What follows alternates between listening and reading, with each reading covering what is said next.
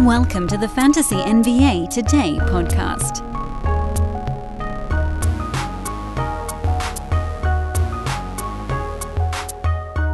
We got an extremely, extremely busy show coming up. So, no time at all to screw around. Welcome, everybody, to Fantasy NBA Today. It's your Monday edition. I'm your host, Dan Besbris. This is a Sports Ethos presentation. SportsEthos.com, the website. Go check out the baseball draft guide available now at SportsEthos.com. Chock full of delightful goodies. And if you get the fantasy pass, you actually can hang out.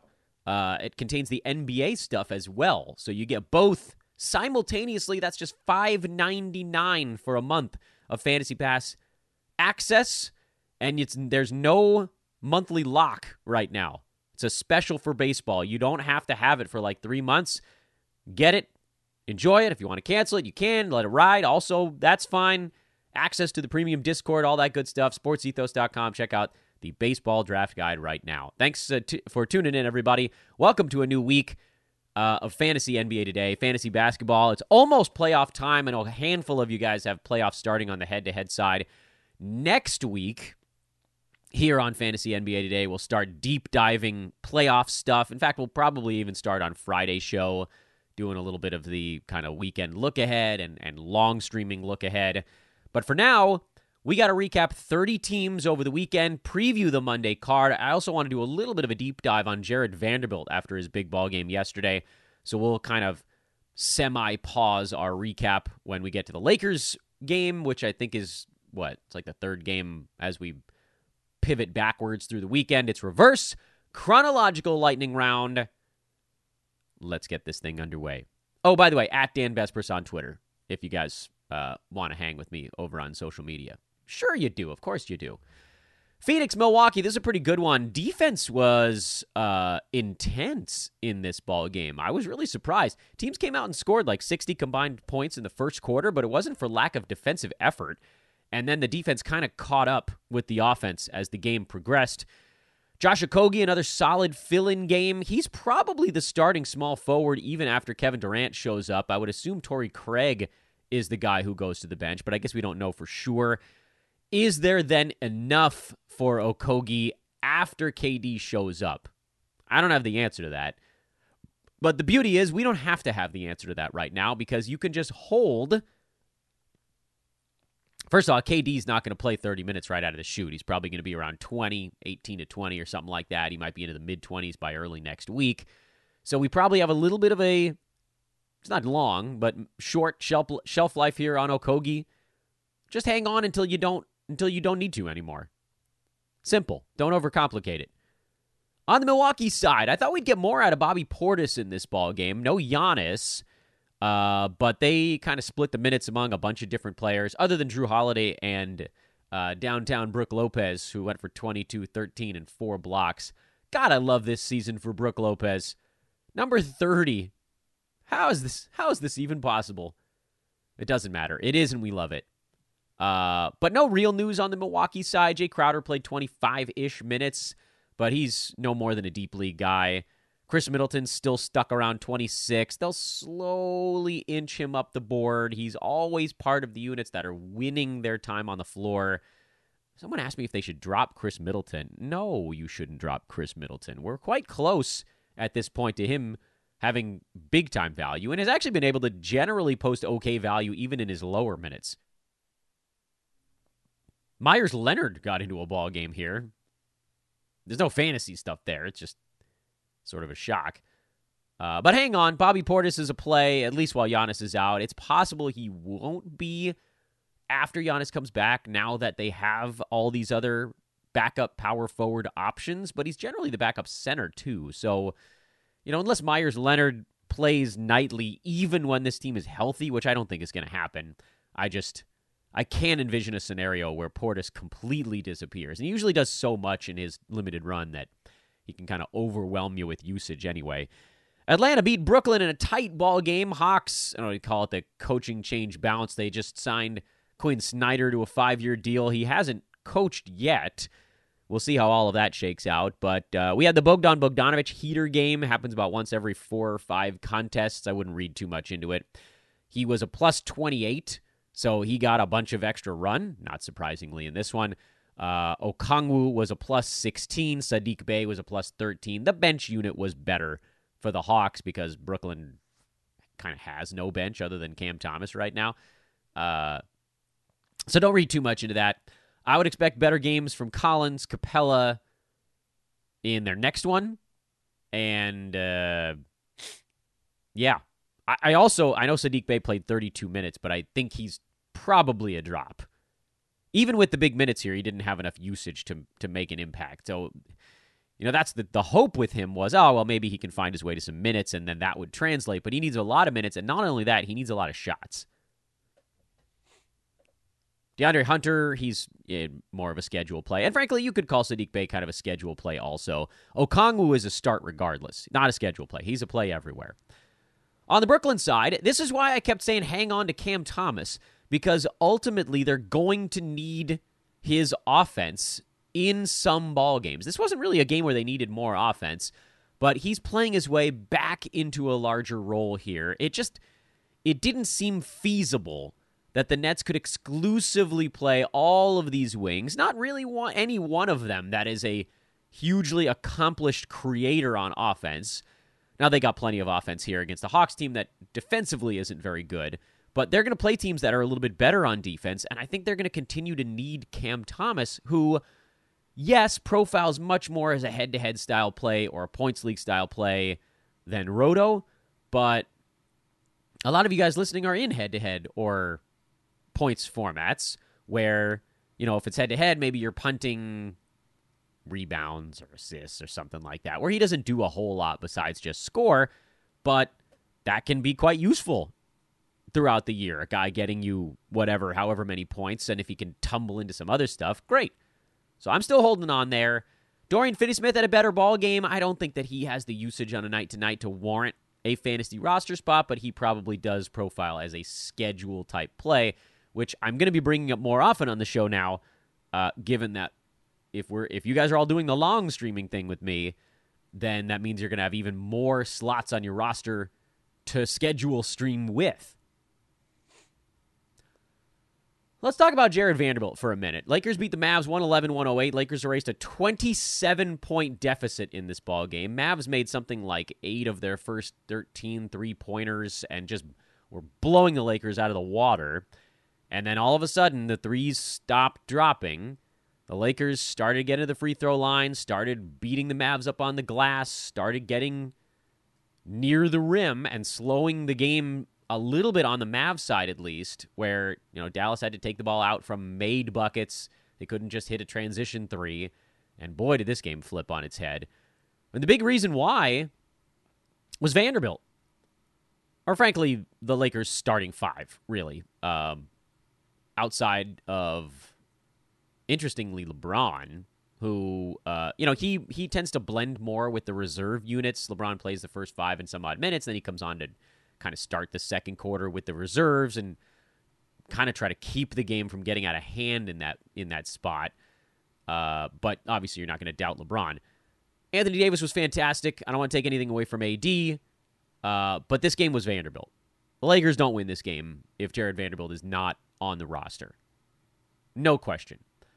But how did we get to this point? Because Jared, 15 points, 17 rebounds, four steals, six out of eight shooting. He even hit a three hit a three pointer in this one. But and 27 minutes. And perhaps that is the most important part of all of this. 27 minutes.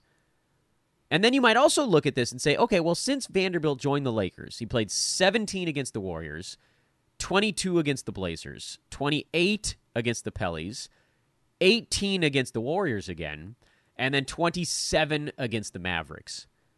And I talked about it a tiny bit on social media, but it's hard to put all of those thoughts just into a Twitter thread, even if you can string a few tweets together.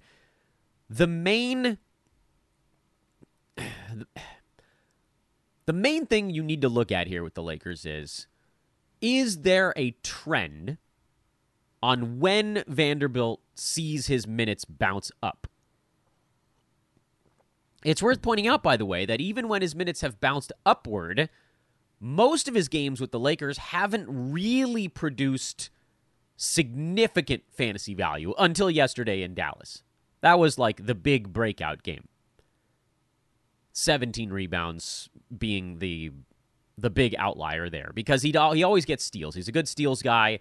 Uh, he had four steals in his four games with the Lakers prior to the four steals yesterday, and you know three in the two previous games where he cleared 20 minutes, and then one in the other two ball games combined. Those were against the Warriors. What do these games all have in common? Specifically, the Pelicans game and the Mavericks game. Because the Portland game, I could argue, was wasn't LeBron out for that one? I think LeBron sat that ball game out, if I'm not mistaken. Yeah, that was that one right before two games before the All Star break. Yeah, LeBron sat that ball game. So his minutes were up a little bit because LeBron wasn't there. Easy, easy peasy. So Portland and Golden State, what do they have in common? In this instance, what those two teams have in common in those games, because Jerami Grant was also out for the Blazers on, on the other side, was that neither of those teams had a front court player that gave the Lakers any kind of any kind of concern. And then I should also clarify to say front court meaning just like a bigger dude that scores. It doesn't necessarily have to be a guy playing small forward or power forward. It just needs to be a guy a Lakers guard can't handle that also is a key scoring component on the opposite team. For the Pels, this is a really easy one. Jared Vanderbilt got 28 minutes in that game, and they almost matched him up minute for minute with Brandon Ingram. I think every minute that Vanderbilt was on the floor in that Pelicans win, Ingram was also on the floor until perhaps kind of late when the team sort of, you know, I think the Pels waved a white flag maybe a minute or two before the Lakers did. I can't remember the exact ending of that one. But the Lakers were very clearly trying to match Vanderbilt with Ingram, almost minute to minute. Yesterday, the Lakers kind of did that, or certainly learned to do so by mid-ball game with Luka Doncic. Vanderbilt became the primary defender on Luka, and then when Luka was running big, big, I don't say big, I call him Luka's a big dude. Okay, uh, sometimes we forget this. Luka Doncic is not only, I mean, forget the fact that maybe he's a little bit over what his playing weight should be. He's six seven. He's very much the size of a small forward in the modern NBA. And frankly, given how sturdy he is, I'm trying to be kind about this because he's 6'7, 230 right now. He's bigger than a lot of small forwards in the NBA. So if you put a guard on Luka, he's just going to overpower them every time. When you put a big on Luka, he's going to outfox them. You need a mobile wing which in this case, mobile big wing, is Jared Vanderbilt. So it doesn't have to be in a team's power forward. Now, I don't. I don't know who the hell the Mavs power forward is technically. It's probably Reggie Bullock, but you can hide whoever you want on Bullock. So the Lakers are putting Vanderbilt on the big, sizable, not a big man, the bigger primary scorer of their opposition. And then you look at the flip side of this, again, looking at the Blazers and the Warriors, there wasn't one that intimidated the Lakers to a point where they were like, yeah, we need Vanderbilt on this guy. Because the Warriors were, well, first of all, there's no Steph. Maybe they would have used Vanderbilt on Steph, frankly, who's not a big guy. I don't know. Maybe they're willing to go smaller in that regard and, and say, hey, deal with this dude. Uh, but he wasn't there. And they didn't need Vanderbilt to chase Klay Thompson off screens. That would have been a that would have been a bad use of Vanderbilt's skill set. They have other guys to do that. Austin Reaves was kind of the main guy to do that. Malik Beasley was doing more of that. You need to be a bit smaller to get around all of those screens without picking up fouls. Jordan Poole, same general story. The Blazers, it was Dame going crazy. I mean, that was was a big Dame game. Everybody went a little crazy in that one, and the Lakers didn't have Bron, so it was that game was going to get away from them kind of regardless. So I don't want to worry too much about the Blazers game. That one's you can semi dump that box score. So then what does that mean for Vanderbilt going forward? Well, number 1, let me just start by saying add him. If you're waiting and you're sitting there and you're like, "Dan, please God, get to the point of this Jared Vanderbilt discussion." The point is add him. Start by adding Jared Vanderbilt because he's been good enough even in these, if you want to call it the the mixed bag of basketball games, the ones where he is playing fewer minutes and the ones where he's playing more, if you roll it all together, he's been, I think, around the top 100 since he's come to the Lakers. You'd have to look at the last two weeks, basically. I think maybe even a little bit better than that. Because he's shooting like 70% since coming to LA. With good field goal percent and the fact that he's made his whatever it is, like three or four free throws that he's taken since coming to the Lakers, the fact that he's only scoring eight points doesn't really matter because you got nine rebounds, good percentages, almost two steals per ball game. That's enough in nine cat to get him there. Maybe not enough on the points league side. That's averaging 23 and change minutes per ball game, about 23 and a half or so. Since he's a, since he became a Laker, more or less. I think there might be one Utah game. No, maybe wasn't he hurt at the end of his Utah tenure? Doesn't matter. So add him. Because what we're seeing is that he is, and we've known this for a long time, when Vanderbilt has free reign and he doesn't have somebody breathing down his neck or a team isn't mixing and matching, when he has a set role, which with the Lakers is guard the toughest dude on the opposition and energy like crazy, he's been very good. We even saw this at the beginning of this year when he came out guns blazing with Utah and was putting up these big rebounding and steals games. And then slowly but surely, we saw the Jazz start to shave his minutes to develop Walker Kessler, which is fine because Kessler's been awesome. I get it. And they couldn't have two non floor spacers on the floor. The Lakers have the luxury of being such an interior dominant team that they can actually play a little bit bigger, clog the paint a tiny bit more, and they're just not that worried about it because D'Lo, when he's healthy, Beasley will finally provide them the spacing they haven't had basically all season long. But then you want to look ahead, and you're like, all right, well, you know, th- uh, well and good, but maybe I want more than Vanderbilt playing 23 minutes per ball game. Maybe I want to get cute with it. Well, then you got to look at the Lakers' schedule and see that they've got the Grizzlies coming up. And honest to goodness, I don't know if they might put him on Ja Morant. They might. Ja might be a little bit too fast, though. Desmond Bane doesn't make sense as a matchup for for Vanderbilt. And then JJJ, uh maybe a little too strong for Vanderbilt.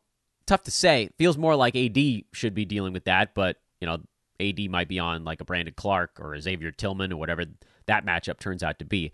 So to me, that ball game profiles as one where if if Vanderbilt is not the Ja defensive assignment, then he might be more in that 18 to 20 minute range. You might see the Lakers go to more offense and a little less defense if they realize, look, you know, Vanderbilt, if you're not gonna, if you're gonna slow down John Moran about the same amount as uh, Malik Beasley can, or who or D'Lo if he's playing in that ball game, then we'd rather space the floor. Is that the correct decision? I don't know. You know, Lakers got destroyed on the glass by Memphis the last time these two teams played. Somehow still won that ball game, but maybe they decide they want the rebounding a little bit more. I think there's a little bit up in the air on that one. What about when the Thunder? That's the Lakers uh, ball game on Thursday of this week. I believe that's Thursday. What about the Thunder? If SGA's playing, is that then Vanderbilt's defensive assignment? It's hard to say until we kind of see it how the Lakers are going to do it. Now, there are going to be some teams out there like the Pelicans where we looked at it and we were like, well, obviously, this is one that is going to be a Jared Vanderbilt matchup game. And you can do that with the Lakers as you kind of look down the board a little bit. The Timberwolves, yes, obviously, he's going to be on Anthony Edwards. There's almost no question. Then you got the Warriors. Is Steph back for that ball game? Would they bother trying that? Grizzlies again. Lakers have a, a, pretty tough schedule here over the next like week and a half, and then it really lightens up for them. Uh, Raptors. I think you'll see him on Pascal Siakam or Scottie Barnes. The Knicks, you'll probably see him on Julius Randle for stretches. Pelicans, Ingram, Rockets. they probably don't need him for that ball game, but you might see him in there if uh, who the hell, Jalen Green or Jabari Smith Jr. might seem on one of those guys. I don't think that that one matters as much. The Mavs again, we already saw he's the Luka guy. The Magic, he'll probably be on Paolo. The Suns, he'll almost definitely draw KD. So, and then the Bulls, he'll have DeMar probably. So, yeah, there are plenty of games where you look ahead and you're like, oh, well, these are obvious games where Vanderbilt's going to get hot, mid to high 20s in minutes because they're going to need him on these dudes. But then you come across these games where maybe not. So, if you want to get cute, you want to start him in some, not in others, I'm okay with that. I think overall, though, you just pick him up and start him because when you roll it all together, I do believe that he will hit value. All right, that's our Vanderbilt sojourn here. It does mean that we need to pick up the pace on the rest of this stuff. Uh, nothing else on the Lakers side. Well, that's not entirely true. I'm sorry. I don't want. I don't mean to rush too much here. Malik Beasley is probably also an ad. His minutes have been high enough. Uh, he does profile a bit more as a specialist. Gee, I wonder what category you might be targeting there. Beasley's more of a three point specialist. I don't know that he hits top 100 in Roto even in these bigger minutes but he does probably belong on most rosters, certainly on the head to head side, because uh, the Lakers love him and he's going to play close to starters minutes seemingly every ball game right now. I think even when D'Angelo Russell comes back, Beasley still gets close to 30 minutes per ball game. They just they love that he can space the floor even if the shot isn't going in. It changes everything that they can do on offense. AD, Bron, those guys can get to the rim easier when Beasley's just standing there than when it was whoever, Troy Brown in the starting unit for a long time, Russ, etc. On the Mavs side, Christian Wood is just a mid 20s minutes guy now. I'll say it again, I'll say it a thousand times. I'm actually more interested in the fact that Josh Green is now a bench player, so drop Josh Green. And Justin Holiday is the starting small forward. And Tim Hardaway is back on the bench again. It does kind of feel like the Mavs are mixing and matching a little bit, trying to figure out what fits with Kyrie and Luka. And so they went to more defense in the starting five with Holiday as opposed to Tim Hardaway Jr., make him more of the gunner coming off the bench. We'll see how it shakes out. Put Holiday on your watch list and drop Josh Green. And you can probably also drop Tim Hardaway Jr. I, I, I know he had a decent ball game here. He just kind of got hot for a quarter. I, I don't see how there's enough for him in a 24 minute bench role going forward. Chicago, they've played defense two games in a row since signing Patrick Beverley. I don't think it's a coincidence. And I know Bev was terrible in this ball game, but he does for teams that need that. Bev is pretty good at doing that, which is like yelling at everybody to play defense until they do it. And he did it. We'll see how long that effect uh, lasts for the Bulls. But as I mentioned, I didn't think Pat Bev was going to get anywhere near 12 teamers, and so far he has not. On the Wizards side, Bradley Beal was terrible, um, so they had no shot of winning this ball game. Kristaps Porzingis was out, which also made the task a bit taller. But anytime Porzingis is out, we know Gafford's going to go big. So keep a close watch on the Porzingis injury report because if we can even squeeze one more game out of Gafford, it would be worth it. Starters minutes, Daniel Gafford is a top 50 play, and you don't want to leave those on the wire. Delon Wright got the start. He's actually been better coming off the bench because he doesn't have to give way to Kyle Kuzma and Bradley Beal to take all the shots in the starting unit. Monte Morris was out for this ball game. Uh, Delon's been good enough lately to be on rosters. That's the sort of long and short of it. So keep running him out there until the wheels come off. Cleveland beat Toronto in a blowout, so we can't learn almost anything from this ball game, um, other than to say Jakob Poeltl – Jakob Poeltl might be a top 50 guy the rest of the way, so just enjoy it. Let's keep going. Sacramento over Oklahoma City on the road. Thunder are not as good without Shai Gilgeous-Alexander. Surprise! Surprise. Uh, Lindy Waters, I think, just got himself a contract this morning. Am I remembering that news right? I mean, it doesn't change anything for fantasy purposes, but if I'm getting that right, and I think I am, congrats, Lindy. Jalen Williams still good. Jalen Williams, who had been coming on a bit lately, played just 13 minutes and got caught up in the OKC roulette wheel of death. Uh, who the hell got his minutes? It's not really all that clear. This is why you're going SGA, Jalen Williams on a night to night basis, and generally Josh Giddey as well. And when Shai's been out, you can stream Isaiah Joe because he gets in there and he starts a chuckin'. Isaiah Joe is not bashful. 24 points, four more three pointers. He's a points and threes streamer when SGA is out, but again, this time of year, that can be useful. Thunder also have a stretch of six games and nine nights coming up if you're long streaming if you're into that sort of thing. Keep it in the back of your head. Warriors beat the Wolves without Steph, without Wiggins, and without Draymond. This is a bad loss for Minnesota, actually. A ball game that I'm sure when they saw everybody was out, figured they were going to be able to come in and steal it. They did not. No Rudy Gobert. That did hurt them. I know. Yeah, you all. We can all make jokes. We can make Rudy Gobert jokes that he didn't really make Minnesota any better.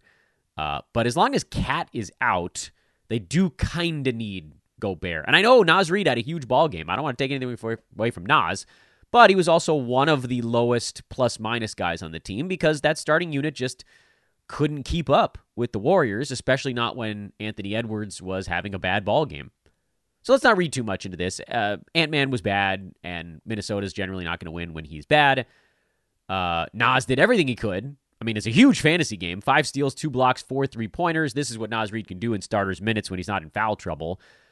Um, is he a free agent? I think Naz Reid is a free agent at the end of this year. He could end up someplace as a deep sleeper for next season. If you have a keeper league team where you're not in contention, go throw Naz Reid at the end of your bench. They could fall into a really interesting fantasy spot next year. Slow mo still doing fine. No beef there. Warriors side with all those guys out. You figured Donte DiVincenzo would have a nice ball game, and he did. And it's also worth noting, first of all, Draymond Green has actually been uh, pretty healthy this year. I thought that he would miss a few more ball games. He hasn't really had the opportunity to because the Warriors have needed wins so bad, but he is expected to miss a couple of games with this, meaning you can probably squeeze a little out of Kevon Looney. They tend to go more reliably to their kind of safe center when Draymond can't slide up and play the five for them. And Looney got you 12 points and 17 boards. You know, it's not a long term thing, and that's fine. We don't need all long term stuff in late February. If he's floating around on your wire, and he's probably not because he's had a bunch of good rebounding games lately, even if defensive stats haven't always been his cup of tea, he's uh, almost definitely worth a stream. At the very least, a play for one day tomorrow, knowing Draymond's out, and maybe Warriors have a back to back on Thursday, Friday. If Draymond misses those, you could possibly squeeze three games and four nouts out of Looney. I'm okay with it. Jonathan Kuminga at 13 and 5. I'm I don't fully understand the Kuminga hype. Uh, if you dropped him into a place where he had more responsibility, maybe I mean then you could say you could get some fantasy stats, but not on this club. So I don't I'm not going to go that far. Dame at 71, absolutely the line of the night. Career high for Dame, one of eight players in NBA history, I believe, to ever clear the 70 point threshold. We've seen it twice this year. Spida had the other one. So, yeah, nobody else really got any shots up for the Blazers. Jerami Grant took 10. Matisse Thybulle, believe it or not, was the third highest field goal attempt clip on the club at six. He fouled out, by the way, in 36 minutes. While the Blazers continue to have a bunch of guys out, you have some options here. Cam Reddish played 31 minutes. He had a good fantasy game because of three steals. I don't think we can rely on that, though. I wouldn't. Drew Eubanks did his same kind of backup center type deal where his minutes are not guaranteed. He played 22 of them and had an okay line, but missed five free throws. Whoopsies. He and Alperen Sengun were getting into it in this ball game. Matisse Thybulle, two steals and a block. He actually hit two three pointers here. That's kind of gravy. Um, he's a defensive streamer, and that's probably. I mean, Eubanks for some big man stats, mini stream. Thybulle, defensive stat, mini stream. That's probably as far as I go outside of the usual. So on the Houston side, it only took uh, Kevin Porter Jr., Jalen Green to be out, and then Jae'Sean Tate to be in critical foul trouble for them to finally let Tari Eason play 28 minutes again. I'm starting to get a little bit annoyed with the Rockets. I know, I know that Houston, had, the fans of the team are extremely annoyed. Alperen Sengun got yanked in this one because the Blazers were scoring at will. The whole team is just atrocious. But from a fantasy standpoint, you're holding on to Sengun, of course. Um, I mean, what happened is that we what everybody knew would happen I think everybody knew this would happen, is that Sengun went on a really hot run, and then he came back to Earth, and he's number 75 in 9 cat right now, and that's probably where he coasts the rest of the way. Ty Ty Washington got the start at point, and he didn't do enough to warrant rostership. KJ Martin is a start, at least while everybody remains out. Jabari Smith Jr., I mean, you kind of have to start him because his fantasy game is actually really interesting if he could ever hit a damn shot, which may or may not happen this entire season. But with everybody out, like, I don't know how you leave that. A steal, two blocks, eight boards, four assists, plenty of usage to put up numbers, but just missed everything. Oh well. And then if we ever knew for sure that Tari Eason was going to get 24 minutes or more reliably, he'd be such an easy fantasy play, but we don't know that reliably because he basically has uh, at least two guys in his way on a night to night basis. Super annoying, but that's where we're at.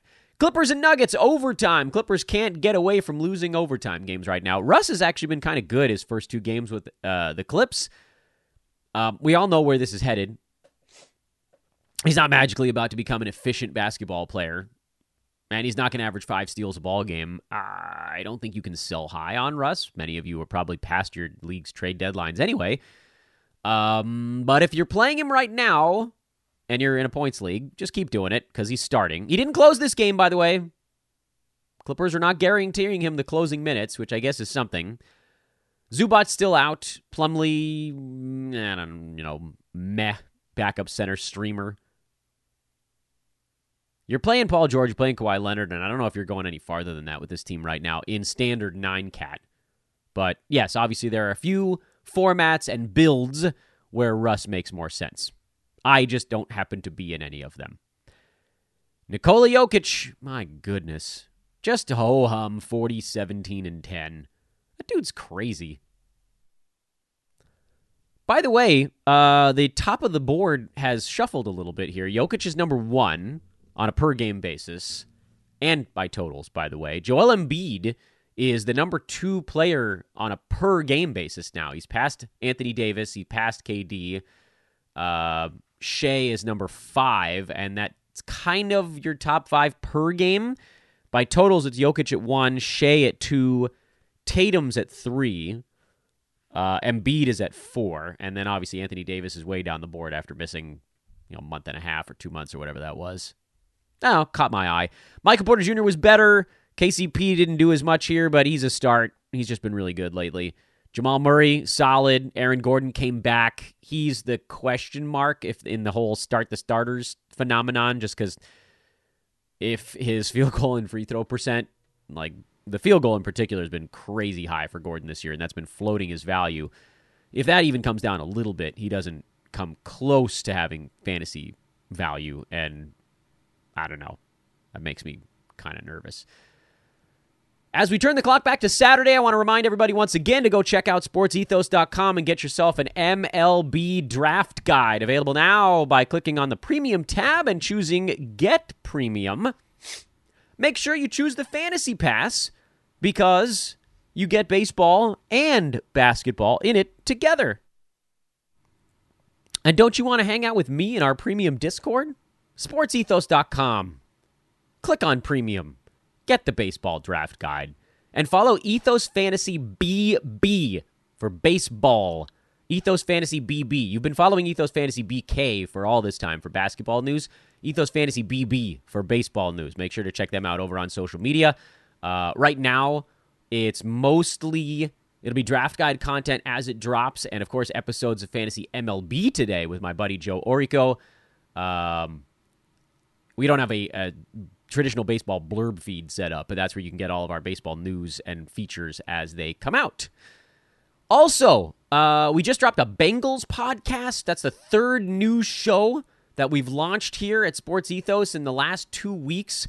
I am over the damn moon at how big our podcast network is now. It's like 40 something shows deep. Uh, football in particular, Chicago Bears, uh, they've they've launched in the last week or so. The Bengals launched. Uh, we had a Hornet show with Corbin that just came out. We got a, a dude working on a Magic show. This is so cool. There's more actually in the works that I haven't even told you about.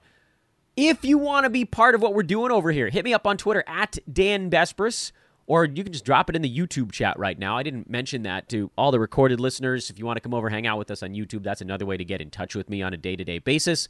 Make sure to go to youtube.com slash sports ethos. You can check out our latest videos there. And of course, like and subscribe the videos as you watch them. Diving back into Saturday, Toronto played on the back to back. We don't need to talk about them again. Detroit, they got some bodies down. Jaden Ivey is out for personal reasons. Bojan Bogdanovic is out with an Achilles issue. Jalen Duren is out with an ankle issue. Isaiah Stewart is questionable because he's got a sore hip, which, man, I can empathize with that. That's some old man stuff going on for Isaiah Stewart, and he ain't an old man. Well, the question then becomes who does this leave behind? And I hate to say it, but it sure as crap leaves behind Marvin Bagley, who had a big ball game his last time out and if indeed Isaiah Stewart misses this game and Bogdanovic misses this game and Duren is out, there's like nothing standing in Bagley's way right now. it's going to be gross, people, but it'll probably be big enough to counterweight his awful percentages. And I'm okay with the go ahead there. Alec Burks probably picks up a bunch of playing time in the backcourt. He's been doing more um, Livers doesn't have great fantasy game, so I don't know that I'd go down that path. Is it Livers? I think it's Livers, right? That's one that I actually don't know. Legitimately, I, I feel bad about that. I like to try to get all the pronunciations right on the nose, but I'll tell you, I don't know the correct one on that, dude. Uh, Alec Burks, I think, goes up from 17 to 20 minutes to maybe more like 24 ish. That puts him in play for schedule stream, probably not Roto. And to answer your question before you ask it, no, I'm not trying Hamidou Diallo. He might explode for 19 points on, you know, like 7 out of 11 shooting, but he's probably going to go 3 for 6 at the free throw line. He doesn't hit threes. Uh, he might get you two steals, but he doesn't pass, and he doesn't really block many shots either. So I will kindly pass. Nothing on Indiana until they make any kind of adjustments to what they're actually attempting to do, meaning they're still trying to win. Until they give up on that pipe dream, I wouldn't change anything. And they're only two games out of the play-in spot, so it's just a little more than a pipe dream. It's like a it's like a thick pipe pipe dream. PVC, that's the good stuff. Steel, sure, why not? So yeah, no changes there. Orlando, there hasn't been really almost anything for them in a while. We've been tracking Jonathan Isaac. Wendell Carter Jr. was awful in this ball game, so if you're wondering uh, why Mo Wagner got 21 minutes and Bol Bol played 22, it's because Dell, as they call him, just had an absolutely atrocious basketball game, and uh, they had no choice but to yank him. He had some foul stuff, but he was also just really bad.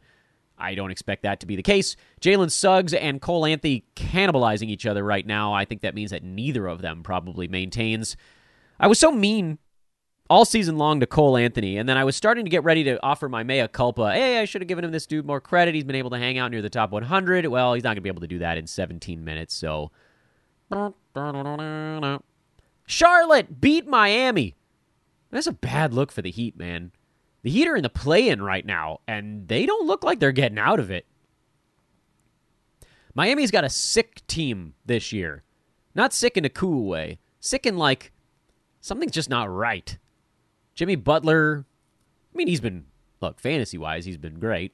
Jimmy's done everything you could expect of him. He misses his games every once in a while, as per usual. But, you know, he's number 16 per game, so he's just sort of coasting along with a decent year, like always.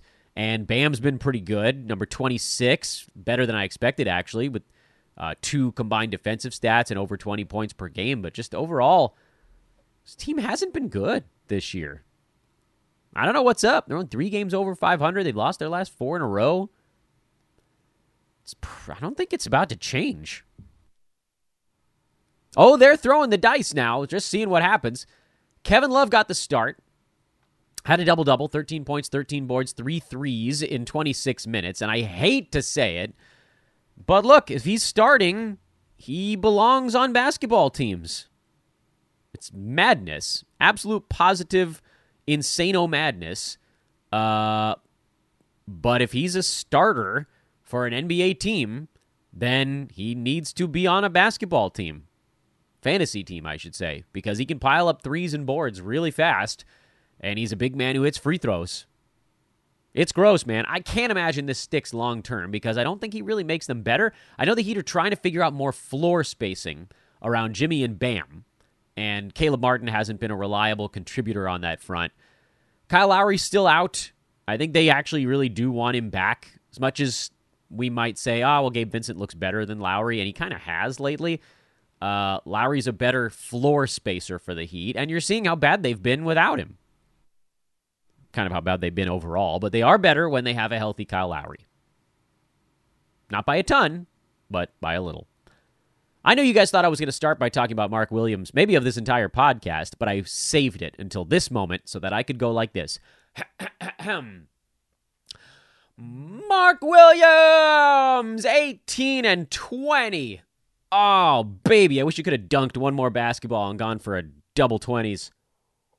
Mmm. That's juicy as hell. I love it. Enjoy the ride, everybody. Enjoy the ride. There'll be bumps along the way. He's a rookie. It happens, but enjoy the ride. Um, Gordon Hayward seems to have finally turned a corner on his year. The efficiency has come up where we thought it ought to have been from the outset. It took him three months to find his fantasy game, but it's finally coming around uh, over the last two weeks. So, eh, well, wait, that's not entirely fair. Three weeks. Sorry, Gordon. I tried to short you a week. Over his last seven to 10 ball games, he's inside the top 75. I He's shooting 57% over that stretch, so he's over his head. So we can't expect that like perfect run to continue because he's like top 40 last couple of weeks now. He'll settle back it down, but the free throw stroke is finally coming around. The turnovers are finally coming down a little bit. The steals are not going to be good for him at any point all year. Um, so don't expect that to, to stick. But even if he goes like top 80 ish the rest of this year, that's someone that then does belong as a starter on your roster. Kelly Oubre is slowly ramping up. He had 15 and 8 in this ball game in 22 minutes. You know he's going to get out there and just fire shots up, which is great for fantasy. May or may not be great for Charlotte actually winning basketball games. I think he actually does help them as just a confident scorer on the floor. In a team that doesn't play any defense, the more confident scorers they have, the better. Uh, if Oubre's on the wire, he shouldn't be. Uh, make sure he's on a roster, and probably within the next two games, he's playing enough minutes where he's a top 100 guy. Not yet, not at 22 minutes a game, but maybe soon. And then uh, Gordon Hayward had some foul trouble in this game, and uh, um, JT Thor got the start for PJ Washington. So there were a few extra minutes to float, and they ended up largely with Dennis Smith Jr., who you guys know I love as a possible silly season winner. We're not all the way at silly season yet. The regulars are still playing for the Hornets. When regulars start to take games off and Dennis Smith can just slot in for each of them, then he'll be an everyday play. Right now, he's a schedule stream, and uh, that's okay because maybe you have him for a schedule play and it turns into a schedule play with benefits. You never know. Larry Nance turned an ankle. That's as good news for Jonas Valanciunas, who now is uh, back as a fantasy startable asset. Josh Richardson has completely supplanted uh, the young fellas, Trey Murphy, Jose Alvarado, etc. Um, and Richardson is a must start play as long as he has a starting job for the Pelicans, which I assume is going to be until Zion comes back, if Zion comes back this year. No news is good news, I guess, for New York. Josh Hart was fine in his bench minutes. Mitchell Robinson has settled back in quickly. Uh, Immanuel Quickley had a better ball game there, but again, he's more of a schedule play, and uh, that's the Knicks. No real changes there off our last analysis. Memphis blew out Denver. This was a Nuggets just didn't come ready to play, and the Grizzlies had a chip on their shoulder kind of ball game. So hard to get a good read on this. You knew Tillman was going to get the start against Jokic. He was very good. I, I really wish that Grizzlies would give us an indicator who's going to start on a given night uh, earlier than they do, but they just don't. And we can make our best guesses on it. You know, Clarke probably against the teams that don't have a giant center on the other side, but it hasn't even been a 100% match on that. Oh well, whatever. Nothing to see here. Move along. Boston beat Philly on a buzzer beater from uh, Jayson Tatum. Jaylen Brown is out for the Celtics next ball game. That should give Derrick White a little bit more life. Malcolm Brogdon will get a little bit more life. Last time we saw Sam Hauser pick up a bunch of extra minutes, but now that everybody else is healthy, I don't know that that's necessarily going to be the case. Uh, it was nice to see Al and uh, Time Lord both log 30 plus minutes. And admittedly, Philly's a, a bigger team, so they kind of needed everybody against Embiid. Didn't really work. Joel had a huge ball game, but whatever, they needed him out there. And both guys had decent fantasy value. So, okay, cool. Um, Jaylen Brown being out does give us a little more wiggle room on the other guards. For Philly, De'Anthony Melton, effectively for me now, is on his last leg. Because at least he played 25 minutes in this one. And some games, 25 minutes is enough, but not when he's jammed in there with Embiid and Harden and Tobias Harris for basically every minute he's on the floor. He's a much more successful player when he can be in a little bit more control, and he has none He's a he's a role playing floor spacer defensive guy in that unit, and that's not good enough. So, De'Anthony, you got one more game. If you can show me something good, I'll buy you another week. If not, I'm probably casting you off into the ocean. Oh, the Spurs. I don't even want to talk about the Spurs. I know I have to. Well, can we talk about the Jazz first? Yeah, you guys, no one can stop me at this point. Uh, Kris Dunn, 23 really effective minutes for Utah here and he chipped away at Talen Horton Tucker, who floated his value in this ball game with three blocks. Otherwise, it was fine. It wasn't it wasn't bad, but five turnovers, and he actually hit two three pointers. Also, kind of weird. But look, overall, 24 minutes for THT is not going to be enough. It won't. Long term. Short term, sure. He it was enough here against a Spurs team that plays no defense at all. But you give T- THT 24 minutes against an even a mildly competent opponent, and he's not going to put up enough fantasy numbers. We needed him up around 27 to 30, especially if he's not the only point guard playing on the roster. They brought in Kris Dunn specifically to be the new Mike Conley here, who can't really shoot. Kris Dunn doesn't have the three ball, but, you know, defensive minded, pass first point guard. This is what Dunn did in Portland. Felt like I was doing a Southern thing there. This Dunn did it. Uh, he put up big assist numbers. He gets big steals numbers. And he can actually get to fantasy value pretty fast. So keep a close watch on Kris Dunn, at least while Collin Sexton is out. I don't think that this is a thing that lasts once Sexton returns. But again, this time of year, we're thinking, you know, a three to four day pocket at a time, not necessarily rest of season. And if we see a pocket where Kris Dunn can be good for three or four days, we may end up jumping on it. Okay, fine. I'll talk about the Spurs. Uh, Tre Jones is getting closer. By all accounts, he was questionable for the last ball game bef- before being ruled out. They play again tomorrow. Crap, I don't make sure I got that right. the Spurs, I think, play tomorrow. Where do you go, Spurs? Yeah, they're tomorrow. They're in Utah again. This is a, a road road doubleheader with two games off in between. So San Antonio's been cooling in Salt Lake City for the better part of half a week now. Uh, I think we might see Tre Jones back for that ball game, actually. Tre and Zach Collins, in my mind, are the only guaranteed nine cat plays rest of season for the Spurs, and that's only if Tre stays healthy. Keldon Johnson is the next closest thing because he goes on stretches where he simply scores enough to overwhelm his bad percentages. And then you get into this real ugly chunk of players that are all really much more points league built.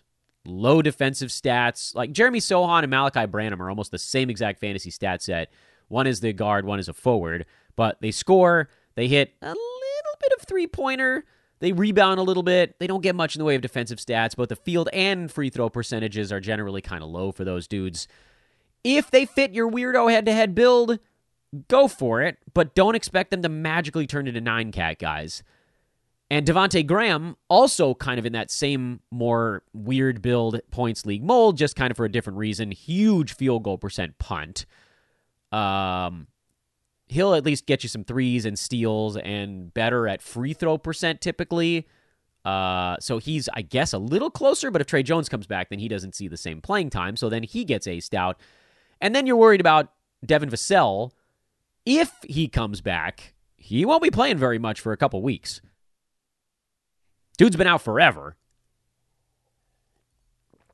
So to me, the Vassell question is: Should I bother squatting on him in a games cap roto format? And I think the answer there is yes, because maybe you get like two or three weeks at the end of the season where he's playing closer to starters minutes with intermittent days off. Head to head, your playoffs might be over before he sees 30 minutes in a ball game. That's didn't want to talk about the Spurs. Let, how about this? Um, let's just assume that everything I said about the Spurs uh, is accurate unless I say something new. So I don't have to repeat myself on like six different guys every single show. All right, anybody not go over the weekend? Let's do the quick scan here. YouTube viewers are watching me stare at a box score to see if any teams jump out. Knicks, no. Wizards, no. Miami, no. Bucks, no. Habs, no. Hawks, no. Charlotte, no. Wolves, no. Nets, no. Bulls, no. Thunder, no. Suns, no. Rockets, no. Warriors, no. Kings, no. Clippers, no. Hey, everybody played over the weekend. That's fun. Nobody had three days off, right? Doesn't matter if they did. We would have talked about them on Friday. Every single team played Saturday or Sunday. What a fun and delightful coinky dink. Let's talk tonight. Only four games on the slate tonight. Detroit, who we just, I mean, we just discussed all of these teams, but just a quick reminder uh, Pistons are going to have some possible streaming options here. Do I trust Wiseman? About as far as I can skip a, a stone in the ocean, which is eh, short to medium distance. You got to be okay with him possibly destroying your your free throw percent, possibly fouling out in like 18 minutes, but he probably will get you like 14 points and eight rebounds before he does so. Uh, I would trust Bagley more, but if Isaiah Stewart gets ruled in, then Stewart is the play. And then in the backcourt, I don't know that anybody quite makes the cut for uh, top 100 on a per game tonight. But again, I do think Alec Burks probably has a bigger role. For Charlotte, I am curious to see how many minutes Kelly Oubre gets here in his third game back uh, as he inches towards full capacity. Because again, he's coming off a hand injury, so I don't expect this ramp up to take that long for him. And, you know, once he's good to go, he'll be in there. He'll be the main cog off the bench. Um, there's plenty of, of available minutes, and they play so fast that there's kind of plenty of available shots also. And then, you know, I assuming PJ Washington is back, that'll probably kind of unfortunately push out my guy Dennis Smith Jr. again. Miami, are they really going to start Kevin Love? They can here because Philly's power forward is PJ Tucker, so he doesn't really have to worry about a defensive assignment necessarily. But I'd expect the Sixers to put Love in a pick and roll every time. If he's out there, you can take it at him instead of Adebayo. I mean, you're going to get a mismatch every single time down the floor. We'll see, I guess. Boston, um, again, I think you know you just get a little bit more out of out of Brogdon and Derrick White with Jaylen Brown set to miss a ball game. Not much really here for New York. I do still wonder if eventually they'll start Josh Hart, but he's been fine off the bench anyway, so no big deal. What about Jonathan Isaac in this one? He was at 16 and change minutes in his last ball game, and he had his best fantasy line in two and a half years, basically. Does he finally get to 17 or 18 minutes? Are we really like a week away from Jonathan Isaac being a roto start? Maybe. And the Pellies. I hope Josh Richardson stays in the starting lineup because I added him in like 50% of my leagues. He was floating around out there after the trade for good reason because none of us really thought he was just going to jump in and take the main job. But here we are. So I hope we get more than a couple games out of him. Pelicans, you might need to win one, though. We'll see.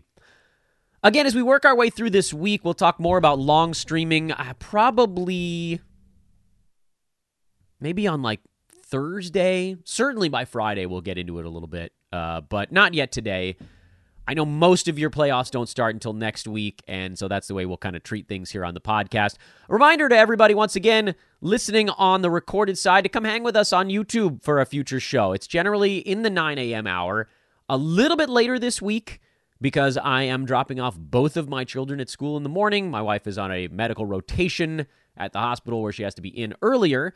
Uh, so that means I got to drive all the way to hell and back. Uh, big, big loop around the entirety of West Los Angeles.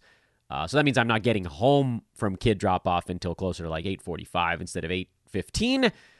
Um, so assume the, the show is going to start about a half an hour later this week. But I'd love it if everybody would hang out with us over there, youtube.com slash sports ethos. Like and subscribe. Drop a five star review if you're listening over on the regular pod side. And please do hit me up if you are super passionate about anything we do here at Sports Ethos and you want to be a part of it. I am Dan Besbris at Dan Besbris on Twitter, sportsethos.com. Go get yourself a premium MLB draft guide, and we'll see all of you delightful folks tomorrow.